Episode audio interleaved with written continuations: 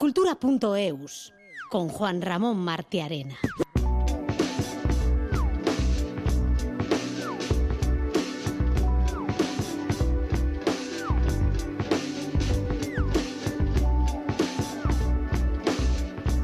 El Palacio del Cursal de Donostia acoge esta tarde el estreno del documental Elvira de Iván González. El estreno tiene lugar el mismo día en que se cumplen 40 años del fallecimiento de la pionera andereño, educadora y activista del euskera y la cultura vasca. Se trata de un documental ficcionado que tiene como protagonistas y narradoras de su historia a personas que la conocieron de cerca y a voces expertas que conocen su trayectoria. Con la ayuda de los pasajes ficcionados de la vida de Cipitria nos contarán su origen, compromiso político, huida y parral de retorno a Donostia y su actividad. En cultura.eus charlaremos en breve con Iván González en este mismo programa. También hablaremos del Euskelele, un proyecto cultural musical con un instrumento que lleva ese nombre y que es el origen de un cuento musicado que, presenta, que se presenta esta misma tarde en el Teatro Arriaga de Bilbao. Otros temas que trataremos hoy serán el estreno en la Escuela Navarra de Teatro de la obra Darío Diario del Molinero de Paco Romeu y de la habitual mini gira que realiza por estas fechas la Euskadico Gaste Orquestra, una gira que está a punto de empezar.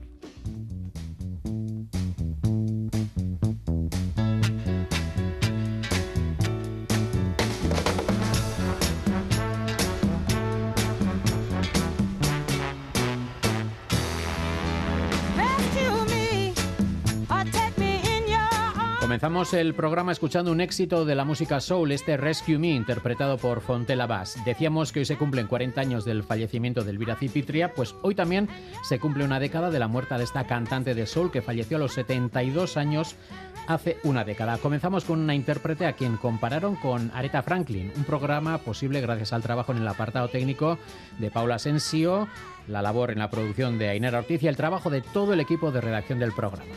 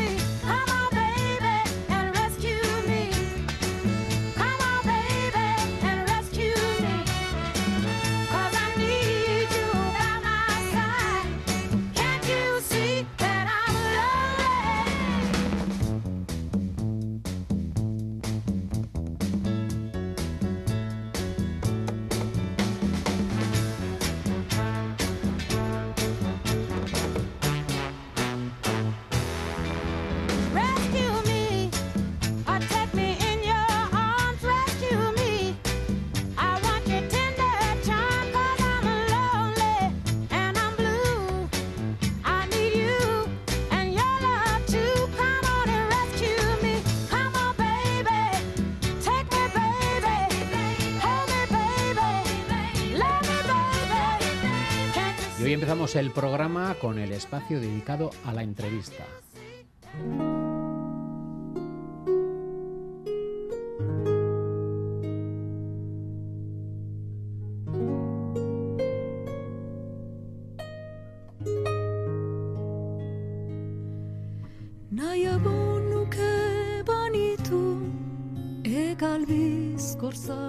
Un fragmento de la banda sonora del documental Elvira, ya que esta tarde el Cursal de Donostia acoge el estreno de este documental dedicado a la pionera andereño donostiarra, Elvira Cipitria, cuando se cumplen 40 años exactos de su fallecimiento. El trabajo audiovisual lo firma Iván González y está impulsado por la Diputación Foral de Guipúzcoa con la colaboración de esta casa, ITV. La obra Elvira, este documental, profundiza en la vida de la educadora y activista del euskera mediante el testimonio de diversas voces expertas y de personas cercanas a ella. Se trata de una historia ficcionada que narra los acontecimientos vitales de la vida de Cipitria, así como la contribución que realizó a la educación y culturas vascas. Tras esta, este pequeño fragmento de la canción, escuchamos un fragmento de lo que en sí es el documental.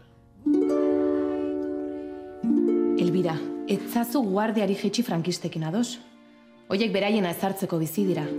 Eta batzako emakumeak zapaltzeko eta humilatzeko orduan ere ez dute zalantza zantzurik erakutsi. El estreno es eh, a las cinco y media de esta tarde en el Cubo Grande del Cursal. Y antes de ese estreno nos acompaña, al otro lado del teléfono, nos, escucha ya el realizador Iván González, que va camino de ese estreno. Iván, Arracha León.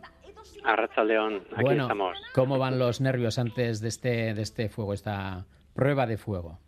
Los nervios no van muy bien, la verdad. Pero bueno, si no hubiera nervios no sería lo mismo, ¿no? Eso yo creo que los nervios son naturales y porque, bueno, llevamos casi un año trabajando en este proyecto y, y estamos trabajando para presentarlo, para, para darlo a conocer y que, y que lo vea la gente y que aprenda quién fue Elvira Sipitria y sobre todo lo, lo importante y lo trascendental que ha sido para que hoy en día nosotros eh, tengamos el sistema educativo que, que tenemos y tengamos las facilidades del euskera eh, que tengamos y también eh, mm, remarcamos el, el aporte que hizo en cuanto a igualdad entre mujeres y hombres, al enseñar a las niñas y a los niños eh, en igualdad y reivindicar el papel de la mujer eh, tanto en el ámbito político, en el ámbito cultural, de, una manera muy, muy fuerte y, y, consiguiendo muchísimo en pro de la igualdad. Oye, Iván, hablábamos de nervios, pero quizá ahora podemos hablar de responsabilidad porque el documental ha generado mucha expectación en la ciudad, tanta que las 600 localidades del cubo pequeño del Cursal, donde en un principio se pensaba proyectar, se agotaron rápidamente y habéis tenido que habilitar la sala grande para acoger a todos los interesados, ¿no? Mucha mucha expectación. ¿Cuántas cuántas entradas se han vendido al final? Pues de momento más de 1.500, eh, que además son gratuitas. ¿eh? La Diputación de Guipúzcoa eh, ha considerado que el documental tiene que ser de, interés eh, general y que tiene que estar eh, pues a mano para todos y, ha decidido que sea entrada gratuita, abierta, con invitaciones, eso sí, mm. que nadie aparezca sin una invitación. Esa invitación se puede adquirir en la web de la Diputación de Guipúzcoa y buscando Elvira enseguida lo van a encontrar porque es muy fácil y es más que nada para controlar el aforo y que nadie venga aquí y no pueda entrar. Pero sí, sí, eh, estamos en el auditorio grande, estamos ultimando los detalles, la escenografía, la presentación, es algo súper, súper fino y súper bonito. Y yo estoy muy, sé que estoy, nervioso, estoy nervioso y todos eh, los, la gente del equipo estamos nerviosos, pero más que nada estamos emocionados, mm. porque vemos que el interés y de, de la gente viene gente de, de Vizcaya, viene gente de otras zonas de Guipúzcoa, y es muy emocionante ver que Elvira Sipitria suena y genera interés y esperamos nosotros pues aportar un poquito más en pues eso, haciendo un poco de reconocimiento, porque el reconocimiento de Elvira Sipitria, entre otras muchas mujeres que, que ha trabajado de una manera muy fuerte en, la cultura de Euskal Herria, en una situación además en la época del franquismo, en la que todo estaba prohibido, en la que todo era peligroso, en la que todo tenía que hacerse de manera oculta, en la clandestinidad, el valor que ha tenido se ve que es reconocido por el interés, ¿no? Que la gente muestra interés y eso para mí personalmente es muy, muy emocionante, el ver que, que no pasamos de todo, ¿eh? que, queremos valorar lo que se ha hecho. Hoy al hilo de lo que decías te quería preguntar, no quería comentar contigo, ¿no? Eh, eh, los trabajos de la gente pionera pues siempre son estimables porque empiezan prácticamente de la nada, pero si a eso le añadimos eh, trabajar en una dictadura con, el régimen pisándote los talones a diario, arriesgando muchísimo en lo personal y en lo profesional, pues eso, ¿no? Es, es, digno de, doble alabanza quizá. Sí, y además en el caso de Elvira Cipitria, que no es el único caso, ¿eh? pero ahora estamos hablando de Elvira Cipitria, tuvo como como era militante no solo cultural sino también política de pues eh, era Berzale y cuando vino la guerra pues tuvo huir y, y pasó al otro lado de la Muga estuvo exiliada en Iparralde eh, durante seis años que duró la guerra y ella nunca se detuvo o sea en Iparralde siguió eh, enseñando cultura vasca, enseñando danza, enseñando canta y estuvo estudiando sin parar. Porque en ese momento en el que Euskal Herria y España estaba ocupado por el régimen franquista, que era completamente estricto y, bueno, todos sabemos lo que fue. En cambio, en Europa, las corrientes de los pensadores, de los pedagogos, de los humanistas, eran mucho más liberales y avanzadas que, que nuestra tierra. Entonces, Elvira Cipitria no paró de aprender y, de leer esas nuevas corrientes que a la vuelta del, exilio, de ahí bebió y obviamente lo amoldó, lo adecuó a, nuestra, a nuestro territorio, a nuestra cultura, a nuestro idioma y lo que puso en marcha, aquellas primeras icastolas que, que puso en marcha, la primera en su casa, eh, eran completamente opuestas al régimen, a la escuela nacional impuesta por el régimen franquista y aquellos valores en los que no importaba el niño o la niña y su aprendizaje no era en el centro, sino era mm, más lo que tenían que aprender. Y punto, ¿no? En cambio, Elvira Sipitria era una pedagogía muy, muy cercana, en la que el centro era la niña y el niño de su propio aprendizaje, no tenía muchos medios, por lo que se tenía que valer de lo que le rodeaba, de los peces del puerto, de las hojas del monte Urgul, de, un lápiz de dos colores y de blogs. Pero de muchísima creatividad y de muchísimo eh, aprendizaje y dedicación absoluta a la pedagogía. Entonces, desde, aquello fueron las raíces de lo que hoy en día es nuestra educación. Oye, está, sí. Oye, hablamos de un documental ficcionado. ¿Cómo has casado la ficción con esos testimonios de gente que la conoció y que ha, seguido su, trabajo de cerca? a, mí, no me gusta eh, plantear documentales muy, muy corales de gente, porque creo que al final eh, se convierte en una encuesta en la que cada uno dice un poquito y no, me gusta profundizar y dejar a la gente que se explique y conocer a nosotros, a la gente que conoció a Elvira y que fue su alumno o fue eh, se formó con ella como andereño o me gusta darles tiempo para que nos cuenten bien las cosas y que el espectador lo perciba con tranquilidad y a gusto. Y en este caso eh, hemos utilizado la ficción, pero no solo para eh, hacer ciertos teatrillos de aquello que hizo Elvira, sino el propio formato, más de la mitad del documental es ficción es, eh, es, guion cinematográfico, basado en las entrevistas y tal, porque creemos que a través de la ficción eh, se pueden percibir muchísimos detalles que nosotros hemos tenido mucho rigor histórico a la hora de, escribir este guion, pero la manera en la que habla Elvira Sipitria, las cosas que dice, los lugares, los decorados como son, los niños como visten, los niños qué materiales utilizan, todo esto es rigor histórico, es información sobre Elvira Sipitria y sobre su pedagogía. Y no de una manera en la que todo el rato nos tenga que estar explicando a alguien, sino que lo vamos a ver directamente. ¿no? Y sí, eh, no, hablabas de pocos medios que tuvo Elvira Cipitria, pero bueno, eh, este año, por ejemplo, la editorial Elcar ha cumplido 50 años surgió en paralelo a las incipientes y castolas, suministrando en sus inicios pues, los primeros libros y primer material escolar en euskera. Yo creo que la Iglesia Vasca también ayudó un poco a las icastolas. Nos, mm, era un trabajo muy difícil, pero algún que otro aliado ya, ya tuvieron estas andereños.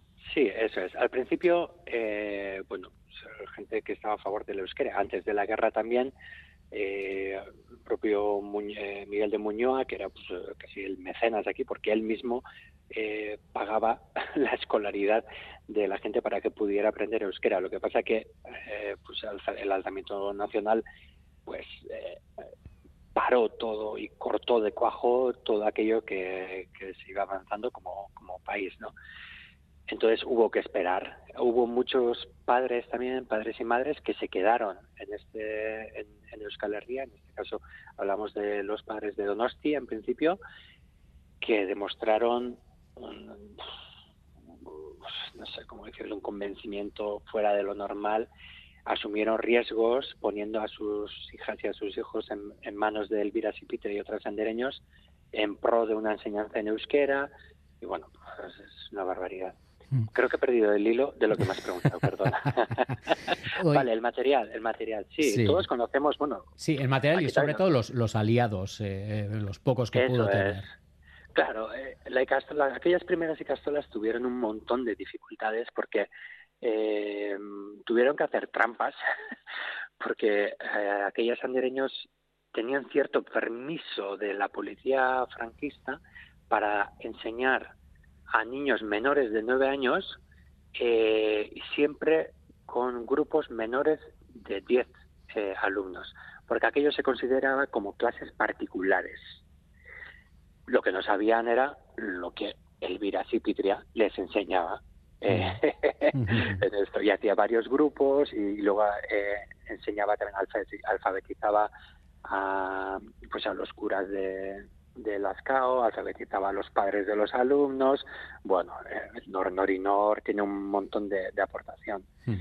Oye, eh, eh, sí. no comentabas, ¿no? Que no te gustaba, no te gusta hacer documentales muy corales, pero evidentemente en este caso hay una serie de testimonios que, aunque no sean muy recargados, como dices tú, pues bueno, son testimonios interesantes. Vamos a escuchar algunos de ellos.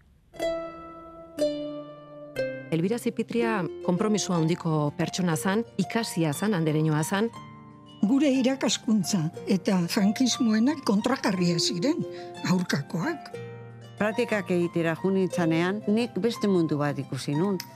Ikasleak oso ondo gogoratzen dute, Elbira eta nola jartuten ziren. Nik esango duke argi nire e, irakasle onena izan dela, zarantzari gabe. Bueno, las voces de Mari Carmen Michelena, Conchita Beitia, Mari Carmen Garmendia, Ana Urquiza e Íñigo Garayalde. Eh, Elvira Cipitria, los que la conocimos, porque ya tenemos una cierta edad, yo la recuerdo como una mujer con mucho carácter, con mucho genio. No sé si ese genio, ese carácter se ha, se ha visto, os lo han transmitido la gente que la conoció y que fue su alumno y se, se ve en el documental. Por supuesto.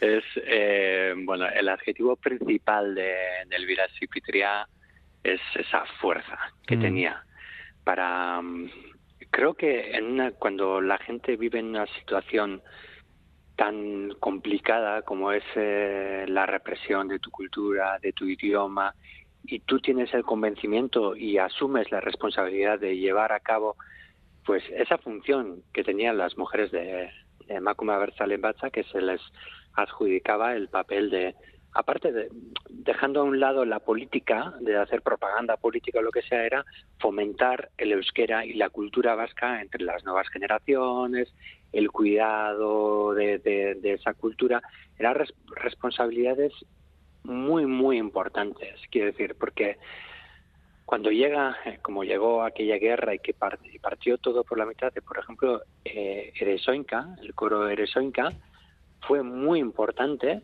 como para representar a la cultura vasca en, una, en un país que no tenía ya tierra. Y, y por ejemplo, la sede de Eresoinca era la misma casa, era Perfetenea, que es el nombre de la casa en la que Elvira estuvo viviendo con Pilar y Carmen Sansinenea y Jesús Elosegui y otra gente. Entonces, eh, en una situación tan difícil y tan complicada, si no estás absolutamente convencido y si no eres fuerte de mente hasta no poder más, te van a comer. Entonces, Elvira tuvo que hacer frente a situaciones muy complicadas, muy arriesgadas también, pero no solo para ella, sino para la gente que le rodeaba, como antes he mencionado, a los padres, a las niñas y a los niños, a los alumnos, a la gente que se involucraba, a, los andereños, a las andereños que se rodeaban, que querían aprender su método y hacían el máster de un año completo con él. Después de estudiarlo de maestría, tenían que hacer el máster de un año completo para aprender la pedagogía especial, especial perdón, de Elvira Cipitria. Mm. Pues, si Elvira Cipitria no fuera tan dura, sería imposible llevar a cabo esto. Oye, Iván, pues eh, muchísimas gracias por atendernos eh, eh, al programa Cultura.us a escasas dos horas de ese estreno. Que vaya todo bien, que no pases muchos nervios, porque seguro que va a ser una jornada de, encuentros y de fiesta. Gracias por atendernos, Iván, y hasta la próxima. Es que Muchas gracias a todos. Agur. Cultura.eus Una vez hablado de este documental que se estrena en dos horas, en apenas dos horas en el Cursal de Donostia, vamos a hablar del euskelele, un instrumento de nueva creación que ha sido formado añadiendo cuerdas a una pala de frontón, consiguiendo un sonido dulce y armónico, pero que es, sin embargo, un antepasado lejano del conocido ukelele. En torno a este euskolele, Enrique Solinís de Euskal Baroque Ensemble ha ideado un proyecto que une música, literatura, mitología y hasta teatro mediante el espectáculo que vamos a ver hoy mismo en el Teatro Arriaga de Bilbao. Nos adentramos con Iker Zabala en la colorida mitología musical.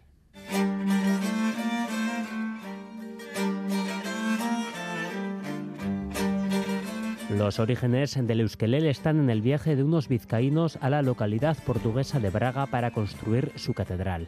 Llevaban un pequeño instrumento de madera con cuatro cuerdas que tuvo gran éxito en Portugal y viajó con el nombre de cavaquinho por el mundo, entre otros lugares a Hawái, donde se rebautizó como ukelele. El músico Enrique Solinis idea un nuevo viaje del instrumento a sus orígenes vascos. Le dio la vuelta un poco de traer el ukelele como último salto a Euskal Herria, pues tirando, tirando de esto como una pequeña gracia, al final pues la hemos tirado bastante grande Mirenchu, Severio y yo, hemos creado un cuento explicando pues cosas que tienen que ver ya con la, con la historia de la música, con diferentes pasajes de, que hablan de mitología.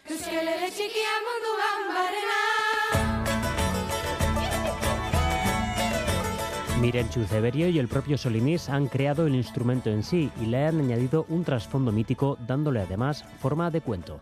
Es nuestro amigo y gran escritor eh, Juan Cruz Gravide, pues lo ha dado forma literaria de alto nivel, ¿no?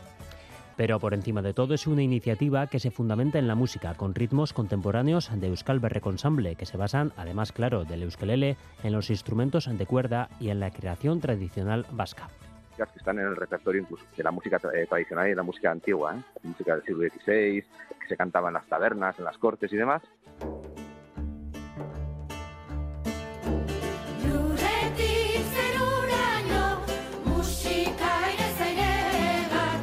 Y este cuento llegará también a la escena del Teatro Arriaga, con numerosas personas implicadas en el proyecto Euskelele, como los coros Urraitz y Lask formato de cuento musicado, con imágenes de, que han hecho las, chicas de Irrimarra, que son una pasada, y toda una interacción también con el público para que canten. Nuestro leitmotiv en, en Erlea.eus y en Euskal Barroco Ensemble como grupo siempre ha sido música e historia. Se cuenta cómo están jugando las lamias a palas, Mari pide una pala y con él, para crear música pues le, bueno, pues le crea, le pone unas cuerdas y demás y bueno, se va contando un poco todo relacionado con, con la historia, con la mitología y demás Erlea.eus es el espacio editorial que se ha creado para la comercialización de todos los productos relacionados con el euskelele, incluido el instrumento en sí.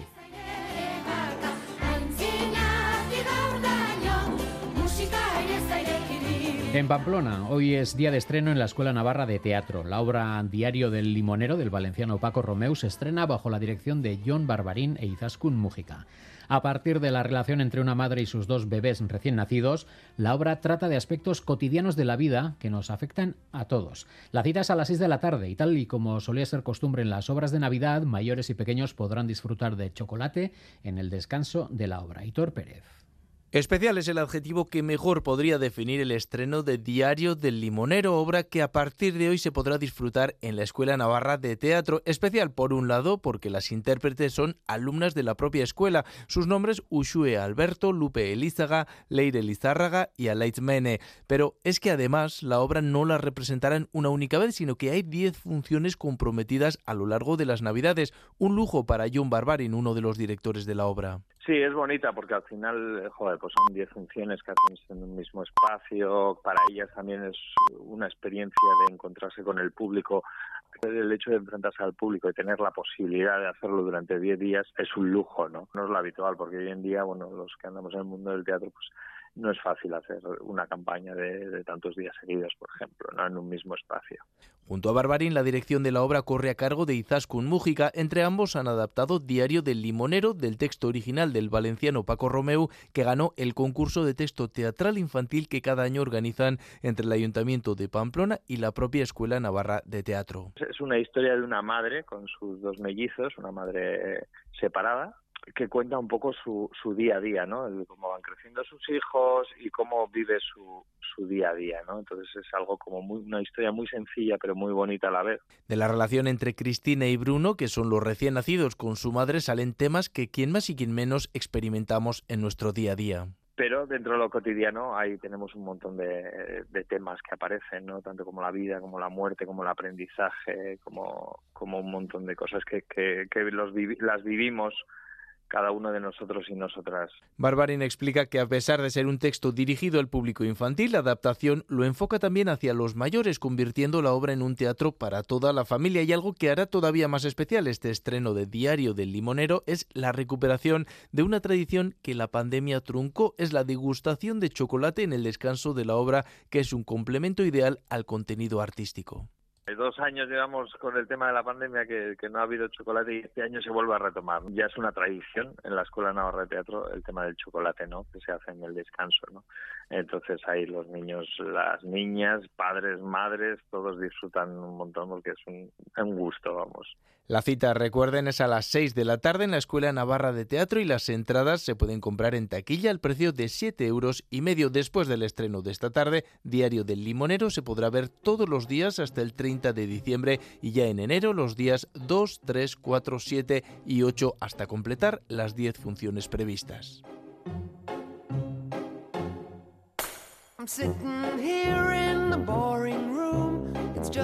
Y no abandonamos la capital navarra porque el barrio de la Chantrea volverá a convertirse a partir de hoy en un mundo fantástico gracias al festival Brief Brav Bruf, un festival de literatura infantil e ilustración en el que los niños tienen participación directa en el proceso creativo.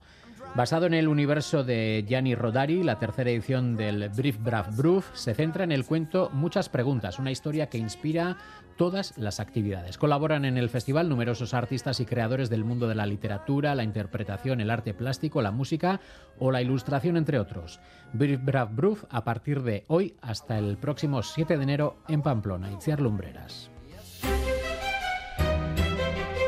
Las calles y plazas del barrio Pamplones de la Chantrea vuelven a llenarse de fantasía gracias al festival Brief Brav Bruf. Hace tres años, un grupo de vecinos que trabajan en varios ámbitos del sector cultural quiso dinamizar el barrio precisamente a través de actividades culturales y creativas, y así surgió la idea del festival. Maitena Muruzábal es miembro de la asociación organizadora Contalariac. Enseguida vino la idea de hacer un festival de literatura infantil porque nos interesaba muchísimo conseguir también la participación, una participación real de la infancia en la creación de lo que fuéramos a hacer, ¿no? Y ahí enseguida también apareció la figura del escritor Gianni Rodari, su visión del mundo y de la fantasía, ¿no? Que la considera esencial para entender el mundo, nos parecía para nosotras una motivación y una gran inspiración para crear este festival. De hecho, toda la programación y las actividades de esta tercera edición del festival se inspiran en uno de los cuentos de Rodari titulado Muchas preguntas. Ahí un niño se hace muchas preguntas y además hace unas preguntas un poco al revés, digamos, ¿no? Se pregunta por qué los cajones tienen mesa o por qué los bigotes tienen gato, ¿no? Y para nosotras este cuento era inspirador porque aparte que nos parece que, bueno, hay que hacerse preguntas, ¿no? Hay que cuestionarse las cosas. Está bien también hacérselas al revés y cuestionarlas pues la lógica que tenemos, pues a veces quizá hay que darle la vuelta, ¿no? Y ver por qué y dudar de las cosas, Preguntas que han servido para crear los cuatro universos fantásticos que llenan el barrio durante dos semanas. Cuatro espacios en los que aparecen lugares y seres increíbles que nos adentran en otros mundos. Uno de ellos es la ciudad fantástica.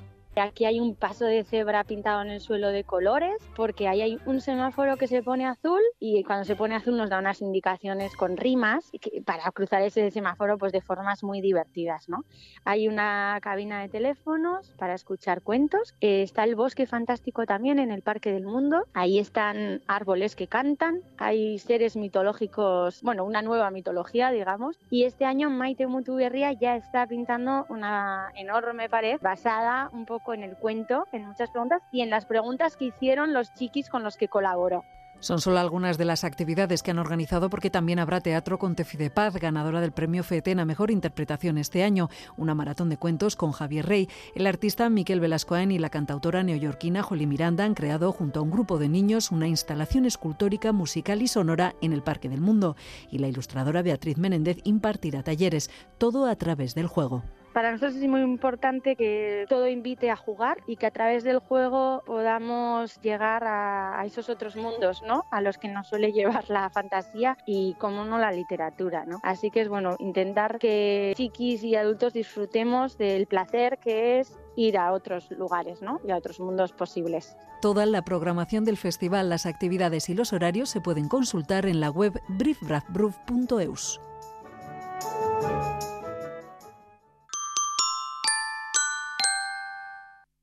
La mayoría de las personas, aunque sean dependientes, desean seguir en su hogar. Echetic, el nuevo servicio de atención personalizada que combina tecnología y cercanía, lo hace posible. Los servicios sociales del futuro ya están en Bilbao y Echevarri y avanzan en Zaya, Munguía y Basauri. Infórmate en vizcaya.eus barra Echetic. Más cuidado que nunca en tu casa de siempre. Diputación Foral de Vizcaya, Vizcaya Guitén.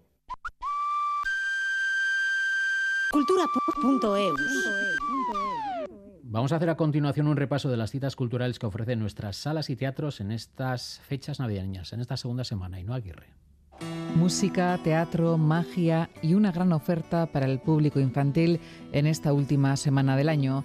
En el Teatro Arriega, Euskal Baroque Ensemble ofrecerán esta tarde Euskal Lea, con textos de Juan Cruz y Guerra Vide ilustraciones de Irrimarra y canciones tradicionales que Enrique Solinis interpretará en un instrumento original llamado Euskalele. Mañana actuarán Trío Manzanares, el contrabajista Javier Colina, el saxofonista cubano Ariel Brínguez y el baterista Borja Barrueta. En Guetaria, en Iturzaeta, Bela Rostoak revisitarán mañana el disco que Cho Miñartola publicó en 1978 con textos del libro Leaves of Grass de Walt Whitman. En el Cursal, el miércoles, concierto de Cantu Garam. Ese mismo día, a los Quartet ofrecerá su último concierto del 2022 en el Teatro Leidor de Tolosa y Chano Domínguez y Martirio interpretarán sus coplas de madrugada en el Teatro Principal de Gasteiz. En el Principal de Gasteiz estarán también del 28 al 30 Faemino y Cansado con su espectáculo 17 veces y en la sala Monstrenca se está celebrando una nueva edición de las jornadas Monstrencas, teatro de formato pequeño durante toda esta semana. En la sala BBK de Bilbao, Marie de Jong encandilarán a los más pequeños con su espectáculo Amor del 28 al 30.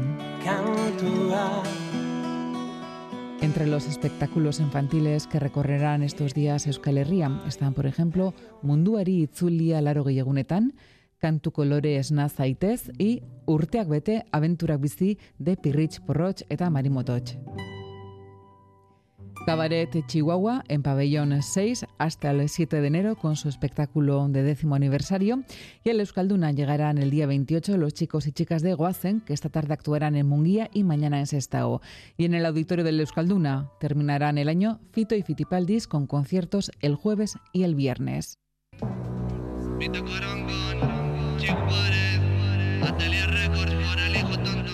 Y en este primer Cultura Punteos de la última semana del año, sin que sirva de precedente, rescatamos la entrevista que nuestro compañero Galder Pérez realizó al dúo Mito Coroncón y Chic Juárez allá por el mes de julio. Gano tiempo pero pierdo fe, así que no sé. Yo te busqué y si me puse así yo te encontré. En la calle voy sin nada que hacer. Gano tiempo pero pierdo fe, así que no sé. Uno, dos, tres, cuatro, dale chic. Eterazo, me dicen eterazo, pero nadie sabe lo que llevo bajo el brazo. Eterazo, me dicen eterazo, pero nadie sabe lo que llevo bajo el brazo. Voy a la tagliatela, eterazo, tengo que deconstruirme, eterazo. Por culazos, eterazo, tú eres mi gordi, Mito Corón, ¿qué tal? La racha Hey, ¿qué pasa? Mito Corón en la casa, el hijo tonto Records. Me acompaña mi hombre Chic Juárez también. Yo, what's up? ¿Qué pasa todo el mundo? Aquí Chic Juárez, Atelier Records representando. Bueno, pues un placer teneros aquí a los dos. Esta es la canción que Muchas abre La gracias. Herramienta, volumen 1. El segundo tema, Caro, es el famoso Félix Linares. Bueno, aquí en esta casa se ha, se ha hecho, se ha hecho famoso. Bueno, eh, vamos a ir poco a poco, pues vamos a ir conociendo a los dos, ¿vale? Mito, tú eh, eres de Bilbao, eh, de, de Ocharcuaga. Correcto. Ah, has ido alternando. Bueno, empezaste, empezaste con el rap. Cuéntanos cómo empezaste en, en el mundo de la música, porque debiste empezar súper, súper chaval, ¿no? Sí, yo empecé, a mí desde pequeño me ha gustado mucho la música y eso. No es que en mi familia haya mucha cultura de hacer música y tal, ni vengo de familia de músicos, ni nada por el estilo, vengo más bien todo lo contrario. Eh, pero a mí desde pequeño pues me llamaba la atención y empecé pues al principio de chaval pues no sabes ni, ni quién eres, ni quién quieres ser, ni nada. Entonces pues bueno, yo empecé un poco con el punk y eso. antes de empezar con el, rock, con el rap de lleno, de lleno, lo que me interesó de pequeño era el punk, el punk rock radical vasco, pues bueno, grupos como Escorbuto, La Polla Records, Cortatu, etcétera, todo eso. Y luego ya me centré para el rap. Ya directamente ya rap, rap, rap. Una vez descubrí el rap no, no me salí de lo urbano. Y ahí ya me puse a escribir. ¿Y tienes abandonado el, el rollo punketa? El rollo punketa. musicalmente, por lo menos, porque en cuanto a actitud es otra cosa, ¿no? Ya, eso sí, en cuanto a actitud sí que es otra cosa y el punk y el rap para mí van muy de la mano en cuanto a actitud. De hecho, odiamos el racismo, odiamos el fascismo, no Eso nos gusta, no nos gustan los raperos para nada. Y a los punquetos, pues más de lo mismo, no les gusta. A Bueno, ellos se habla mucho. incluso menos. Se dice mucho también, pues en prácticamente Juárez, eh, pues tranquilamente la conversación, pero que el trap también puede ser el eh, como un nuevo punk. o- Sí. Podría decirse, en cualquier caso, yo, yo y, y citando a Ernesto Castro, que es una persona que estudia este fenómeno, este fenómeno un poquito más a fondo, considero que decir eso quizás es un poco aventurado, pero desde luego, desde luego es la banda sonora para la juventud de la crisis de 2009. Eso es de lleno. Eso es. Y yo para añadir diría que, que lo decimos mucho, lo suelo decir en conversaciones con nuestros colegas, que para mí eso del nuevo punk, para mí el nuevo punk es el punk. Exacto. Es el punk. O sea, no, no hay nuevo punk. Para mí, ¿eh? desde mi, es una opinión subjetiva y para mí no hay nuevo punk. Y sí, bueno, empecé bastante joven y tal, eh, con poca habilidad. Soy un chaval de, bueno, tengo 31 años, soy del 91 y con muy poca habilidad, con pocos recursos, pocas skills y me costó, me costó aprender, me costó. Igual empecé a hacer cosas así audibles a los 18, 19, 20, eso a día de hoy es inadmisible, los chavales crecen con una información brutal y hay chavales muy muy jóvenes, eh, te puedo citar ejemplos encima de, chavales que son de aquí, no de origen de aquí, pero viven aquí, eh, como de Poing, Rakim o Nixie que tienen, creo que ahora tendrán 19, 20 años, pero que hacen un sonido que son buenísimos, pero buenísimos. Bueno, y aún y todo, tú te estás quitando peso encima, pero tú eres una auténtica enciclopedia de la música urbana. O sea, Bueno, hablar soy un con poco este hombre es una gozada en ese sentido. Soy un poco head, sí, soy controlo de, o sea, me- soy friki de escucharme discos tanto Sí, de tanto de aquí como del otro lado del charco.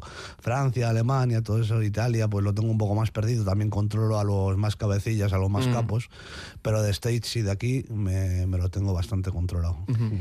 Tú, Juárez, en cambio, sí que tienes formación musical, ¿no? Desde, desde súper chavalín, Desde ¿no? chico, yo desde que tuve un poquito de conciencia y de conocimiento, he sabido que he querido ser músico y, y dedicarme a la música en todas las facetas posibles.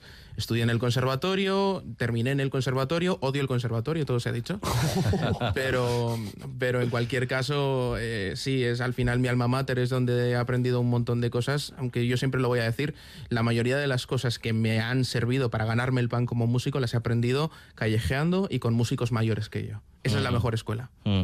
Claro, eh, además de pianista, eres compositor, productor también. Eh, estás metido en un montón de proyectos Sí, señor. musicales, cosas muy diferentes, y una de ellas es eh, esta que vamos a escuchar ahora, el trabajo que haces con Ainhoa Larrañaga. Sí, señor. Dale a eso.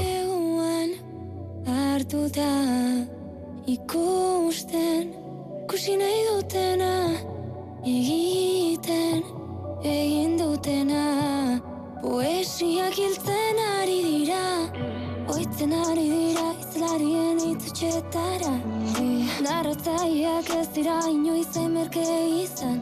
E, Amaren gaueko ipuñak Malkoetan busti nintzenekoak Lamia bat nintzenak Basoan korrika saltoka Urtsintxak bezala Enarako aldetik dator Aita dator ta esan Zergatik galtzen ari den bertsoak mantentzeko Oh, oh, ah, ah. Sí, Juárez y Ainhoa Larrañaga, que además estás con ella también en, en los bolos, en los directos. Sí, ¿verdad, señor. Eh, con, con ella llevo a mis músicos. a- yo tengo un proyecto de ellas independientemente de ella que se llama Triology.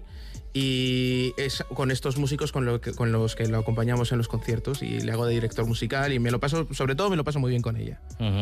Bueno, eh, además de con Ainhoa, trabajas con muchísima gente, con Chill Mafia también has trabajado, Ajá. Kai Nakai y demás, Sí. una, una lista muy larga.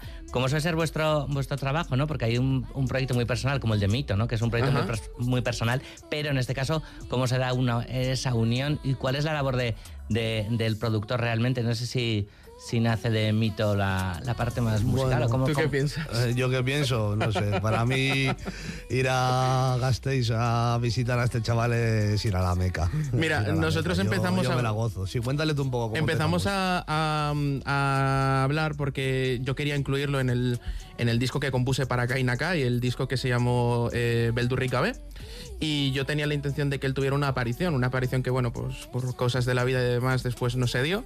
Eh, pero tramamos una amistad muy bonita porque así como él es súper friki de, de todo lo que es la música urbana, yo he empezado a ser friki también de eso, pero aparte yo soy friki de todo lo que es la música en general. Mi formación es de jazz y soy un apasionado del gospel, del soul. Entonces fue como hablar con él fue muy sencillo y, y en cuanto nos pusimos a hacer música, pues eh, hubo una conexión bastante, bastante latente en el, en el ambiente. Sí, y bastante evidente además. Eso es. Ujú. Oye, ahora que has citado Chill Mafia y Kainaka y demás que los hemos nombrado, ¿qué pasa cuando tú estás metido trabajando con ellos y hay beefs y demás con gente que, que quieres y con la que trabajas? Bueno, eh, voy a intentar ser comedido en los comentarios porque una cosa es una conversación de bar y otra cosa es una entrevista en la radio. Digamos que... eh, al- claro, no. te, te lo agradezco. Eh, en, cua- en cualquier, en cualquier caso, eh, por si quedaba alguna duda, y esto me lo siguen preguntando, cuando me ven por la calle o lo que sea, finalmente Kainaka y yo partimos peras, no hay más relación de trabajo en este sentido, y yo tomé parte por la posición de Chill Mafia. No voy a entrar en muchos más detalles al respecto porque no, no procede. Vale, pues te hago una pregunta más seria, ¿vale? Que dices, eh, creo que en tu Twitter lo leíamos esto. Bueno, la otra también era seria. No quería violentarte, ¿eh? Dices. No, no, no, Ah, para vale, nada, vale, no, vale. para nada. Vale, pero ¿Sabes lo que pasa, Galder? Que como me tires mucho de la lengua. No, no, no, no, no. ah, no. No, para, para eso luego ya viene Félix Linares y Claro, si eso que te tire, ¿vale? No, pero decías en un post, el día que los artistas entendamos que nosotros no necesitamos a la industria, sino que la industria nos necesita a nosotros, cambiarán un poquito las tornas. No mucho, pero a lo mejor lo suficiente. Totalmente, totalmente. Mira, en- de aquí a hace dos años he tenido la oportunidad de ver un poquito más de cerca de lo que yo había visto antes la industria musical en, el Estado español, no solamente aquí en Euskal Herria, sino en el Estado español como tal. Y me entristece mucho ver muchos compañeros con un talento increíble, con una, con una capacidad de, hacer música, vamos, inimaginable, que están esclavizados muchas veces por contratos y están esclavizados muchas veces por, por empresas que no han hecho música en su vida, sino que se dedican simplemente a mercadear con el artista. Yo entiendo que la figura de un manager o la figura de un sello discográfico es súper imprescindible, sobre todo a la hora de aportar eh, riqueza económica al proyecto, porque los artistas talento tenemos un- mucho, dinero a veces no tanto. ¿Sabes? Pero, pero en cualquier caso, en cualquier caso, el día que nos demos cuenta que, que en realidad si no hubiera artistas no habría industria del arte, pues es probable que podríamos empezar a, fabricar arte y no a fabricar productos de- del momento. Sí, y que la peña también firma unos contratos que se venden por dos mac and cheeseburgers del Burger King. Hay gente que firma cosas esclavizantes. Lo hemos estado hablando antes, eh, tomando de conversación de bar, pero totalmente. Pero hay gente que firma unas cosas que, que es sacar XLPs. Eso te quema, eso quema al artista. O sea, Mira- eso no, no, te, no te asegura unos estándares de calidad que podrías estar haciendo, haciéndotelo a tu libre albedrío, ¿sabes? Y si nos está escuchando algún joven artista, mi colega Estese tiene una frase que es eh, sentencial para este tipo de asuntos.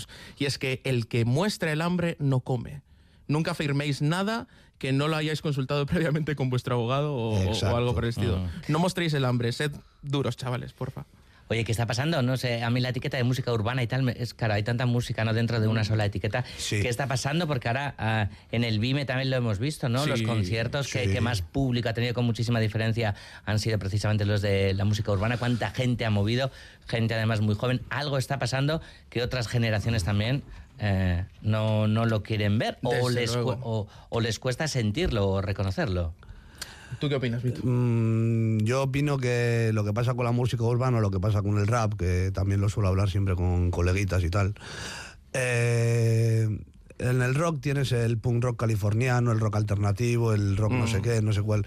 El rap, el reggaetón, son músicas infinitas. No hay nada después de ellas. O sea, es eso. El rap es rap, al fin y al cabo. No es poesía ni nada. Para mí el rap es una cosa callejera. Exacto. No, para mí es eso. No es este rollo elitista que a veces Entonces, entonces da cabida a muchos estilos. Quiero decir, en el BIM que hemos tenido, así urbano, que es que urbano te engloba a Judeline, que Claro. tuvo el mismo día, que es increíble esa chica lo que hace. Brutal. Brutal. Y con Eric Urano, que ya lleva, ya Exacto. tiene una carrera consolidada y que hace un rap eh, futurista, Increíble. electrónico, cyberpunk, ahora bajo los eh, que le produce Mercabay, eso es, Mercabay le produce, y que ese tío es increíble, o sea, son increíbles produciendo, son, tienen barras, son buenos, actitud, y tiene un rollo como apolo- eh, apocalíptico, tirando... Es cyberpunk, El- la estética es cyberpunk, el rollo es cyberpunk y el sonido y todo. Desde aquí, shoutout a Bengo, a Kiliki, a Jofe, a los coprinces, a toda la gente que han estado participando, que son de nuestro entorno y que se lo han, se lo han burlado los tíos. Acabaron agotados todos. Seguro, seguro. Seguro que agotados. Bueno, está... Qué bien, ¿no? Que, que estáis aquí, además de por esta canción. Va.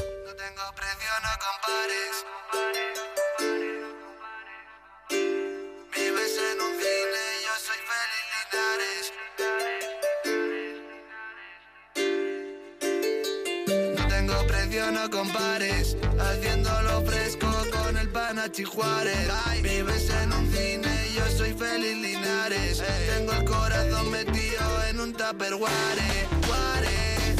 Si vienes a mi zona por nada. Dale, Mito, tú cántala aquí en directo. Que... No, aunque igual no se oye en directo, no sé. Yo, yo soy nuevo en estas cosas de las entrevistas. y tal. Doy, doy pocas, la verdad. Feliz Linares, pocas. qué bonito ha sido es- este momento, la- la- las miradas, Félix. porque están justo Juárez y Mito frente a Félix, Ajá. aquí en la radio, las miraditas, ¿no? Que se han cruzado cuando ha empezado a sonar la, la canción, miraditas, sonrisas tontas, casi como de enamorados. tío. Pues un poquito hay también. Claro, un poquito sí. A ver, tío, a ti te hacen una canción así Claro, que hombre, te rindes en sus brazos. Claro. Desde luego. Eso, que era una idea que, o sea, yo meterte en una frase de una canción, o sea, lo llevo pensando igual. Yo hay ideas que van fermentando, ¿sabes? Mm, y claro. igual lo llevo desde 2020 pensándolo hacer. Y me vino bien, me vino bien justamente el beat este que me propuso Chi Juárez en el estudio, que lo hicimos al momento ahí. Y dije, joder, Chi Juárez. No tengo precio, no compares. Félix Linares. Ya está. Y el Tupperware. Arreglado, Y el arreglado. Ya está. Arreglado. Lo importante es que rime. Lo importante es que rime. tío. Vives en un cine. Eso lo has clavado. Brutal, brutal. Eh, luego a ver si nos da tiempo a hablar un poquito de cine, ya que es Halloween y tal, un poco de cine de terror. Sí, Ahora, sí, sí. Ah, sí, porque además nos dijiste, Mito, que tú eres súper cinéfilo Bueno, también, no, no soy súper Mucho más que yo, desde luego, yo creo. Sí, bueno, me gustaría serlo más, me gustaría serlo más. Además, lo que pasa es que tengo un problema, que yo con lo que me interesa me quedo dormido, tío. Sí, sí, Al revés del mundo. Sí, me pongo, mi, mi serie favorita, soy más seriéfilo que cinéfilo. Seriéfilo sí me puedo considerar. Mi serie favorita son Los Soprano. Me la habréis visto como tres o cuatro veces. Eh, me veo algo que me interesa como eso y me quedo dormido, tío. La revés serie entera son un montón de capítulos. Son un montón, sí, sí, pero me la habré visto tres o cuatro veces. sí. Yo voy a empezar a verla otra vez. Y de Wire otras tres o cuatro. O sea, aquí vemos calidad, vemos cosas de calidad. A ver, antes hablábamos de- del movimiento de la música urbana y demás, de cuánta gente está moviendo, que hay generaciones que no lo quieren ver. Yo creo que Félix era A una ver, de esas personas, hasta esta canción ¿no? que te costaba. Teníamos aquí una sección maravillosa, canciones y temazos, en la que le. A ver, yo estaba ahí representando mi papel de viejo dinosaurio defensor del rock de los 60.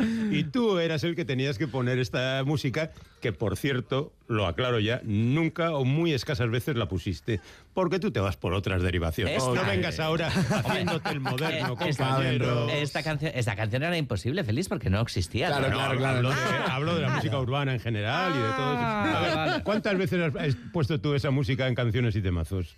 Me amedrentabas.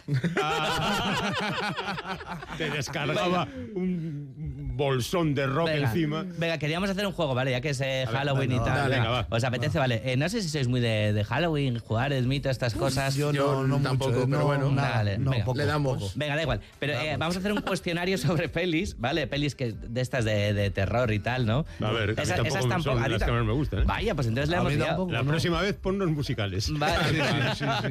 Bueno, yo, tengo, yo tengo un amigo que estrena el próximo viernes una película de terror, Daniel Arias, con 13 exorcismos. Anda. que es una película en la que está también, eh, Dios mío, eh, el, el que salía con... Ay, Dios mío, qué tonto soy para los nombres. Me ha pasado antes, ¿te No, acuerdas? no, no, es, es que te olvidas. Es que es eso. Es olvidadizo, Eso nada más. Esto es. Pero es una película increíble que además es un director increíble y con un, un- un actor que, cuyo nombre no recuerdo ahora mismo que es clave en el cine español. Y desde aquí saludito a Daniel Arias también. Vale, a ver, si, Opa, habla- y a ver si hablamos de, de la peli cuando llegue el momento. Bueno, La quería- semana que viene, si la se semana que estrena la viene. semana que viene. Vale, queríais música, pues empezamos con bandas sonoras, ¿vale? Van a ser dos, eh, dos contra uno, ¿vale? Juárez Vale, y Mito venga, contra va. Linares, ¿vale? Va, venga. venga. va. Eh, a ver a qué película corresponde esta banda sonora.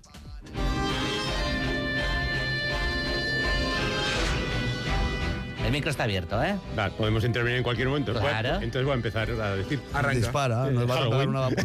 ¿Qué? Halloween, ¿se llama la película? No, no se llama Halloween la película. Bueno, pues será viernes 13, Pero entonces. es, es muy reconocible, ¿eh? La matanza de Texas. ¿La novia cadáver?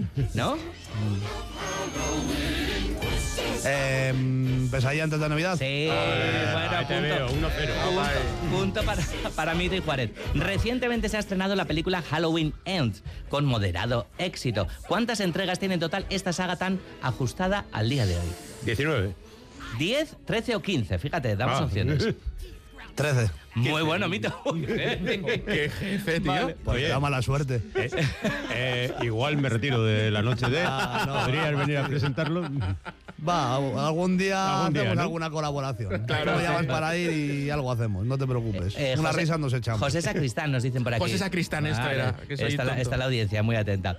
Ah, Bueno, ahí. pero esta película, eh, Halloween Ends, eh, no es sin embargo la saga con más entregas entre todas las pelis de terror, porque ¿cuál creéis que es? ¿Godzilla, Los Chicos del Maíz o Viernes 13? Viernes 13. Feliz. ¿Tampoco? Viernes 13 tiene 12. Cochila tiene 15. Tiene 32. Oh, no. Tiene 32 Godzilla. Joder. Bueno, vamos, a- eh, vamos a ir a por otra. Vamos a mirar un poco Bueno, más. eso yo lo desautorizaría la pregunta porque Godzilla es de diferentes series. Claro. Pero, pero, pero qué Godzilla, además. Claro. ¿verdad? Claro, ahí está. Vamos un poco a tus tiempos, ¿vale, Feliz? Venga, va. Venga, va. A mis tiempos. ¿Será? Los, eh, un personaje de Halloween, ¿cuál es? Los zombies, por ejemplo, Sí, ¿no? Por ejemplo. Vale, ¿sabríais decirnos cuál es la primera película de zombies de la historia? Señor Jesús. Venga. ¿Tres opciones? Sí. Venga, A va, sí. dispara. Venga, va. Anduve con un zombie, La Legión de los Hombres sin Alma o La Noche de los Muertos Vivientes. La, La legión tercera. de los hombres sin alma. Correcto. Pero Mito se la sabe Sí, sí, todas. yo- ¿eh? esta también me la sabía. Tío, Ah, bueno. ¿me estás dejando loco? Es dos Bueno. años anterior a Yo anduve con un zombie. Pero Mito, tú llevas cuatro acertadas, ¿no? Ahí vamos. Feliz, ninguna. ¿He, he acertado? No, bueno, bien, vale. Bueno, esta vale empate, La ¿vale? suerte, venga, la suerte venga, vale. tonto, ¿eh? Eh, y vamos con un poquito de música, ¿vale? Eh, esta música que nos evoca tanta alegría y buen rollo, a ver a qué película corresponde.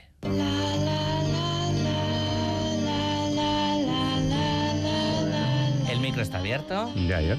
Joder. No sé si es el resplandor, no, el resplandor no es. No, No. The Ring. tampoco. ¿No puedes dar opciones? El exorcista, La semilla del diablo. La semilla del diablo. Ahí Bien. está, oh, la profecía. Vaya. Pues la vamos a dejar aquí, Félix. Vale, como quieras. Fíjate que eh, le había Las dicho a que Félix. quedan son las que iban a hacer. iba a yo. Vale. Seguro porque íbamos a hablar de casabetes y demás, que también No, es muy de tu Casabetes, rollo, vale. pero. ¿Pero qué pasa si no hacía películas de terror, Casabetes? No, pero aparecía en una película de terror, La, la casabetes. semilla del diablo. Eh, Exacto, eso es la semilla del diablo, precisamente. Nos vamos a ir porque se nos acaba el tiempo. eh, Jugar es déjame. mito, así ha sido un placer conoceros. Lo mismo. Me da tiempo 30 segundos. 30 segundos, sí. Eh, Me gustaría dárselo en directo. Félix, te he traído un regalito, tal y como ¿Qué te dices? dije por teléfono. Porque es verdad, además. Por favor.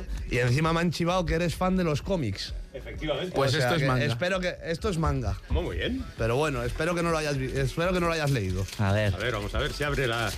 Mito, ¿pero qué me pones? Le has traído un regalo a Sí, yo traído un regalo. Este tío es tremendo. O sea, me hace una canción y me hace un regalo. te- te ha hecho- te ha hecho una canción, te trae un cómic. Máximo. Berserker. Y es lo mismo. Volumen el uno, 1, volumen dos, ¿no? Volumen 1, volumen Ahí va, 2. cuidado. cuidado. Esto se lee de atrás para adelante. Eh, eso es, sabes cómo va, ¿no? Perfectamente. Perfectamente. Ver, ¿qué te ¿Y, crees que no ¿y has leído Berserk? No. Bueno, pues te voy a decir una cosa. Empieza, empieza un poco flojito. Pero, pero para arriba y a partir del es. segundo tomo a la mitad, la edad de oro, a partir, vas a tener que volver ahí a la tienda esta de referencia a comprarte el resto de volúmenes porque Sí, Juárez, Mito Coroncon. Un placer. Muchas gracias. Muchas gracias.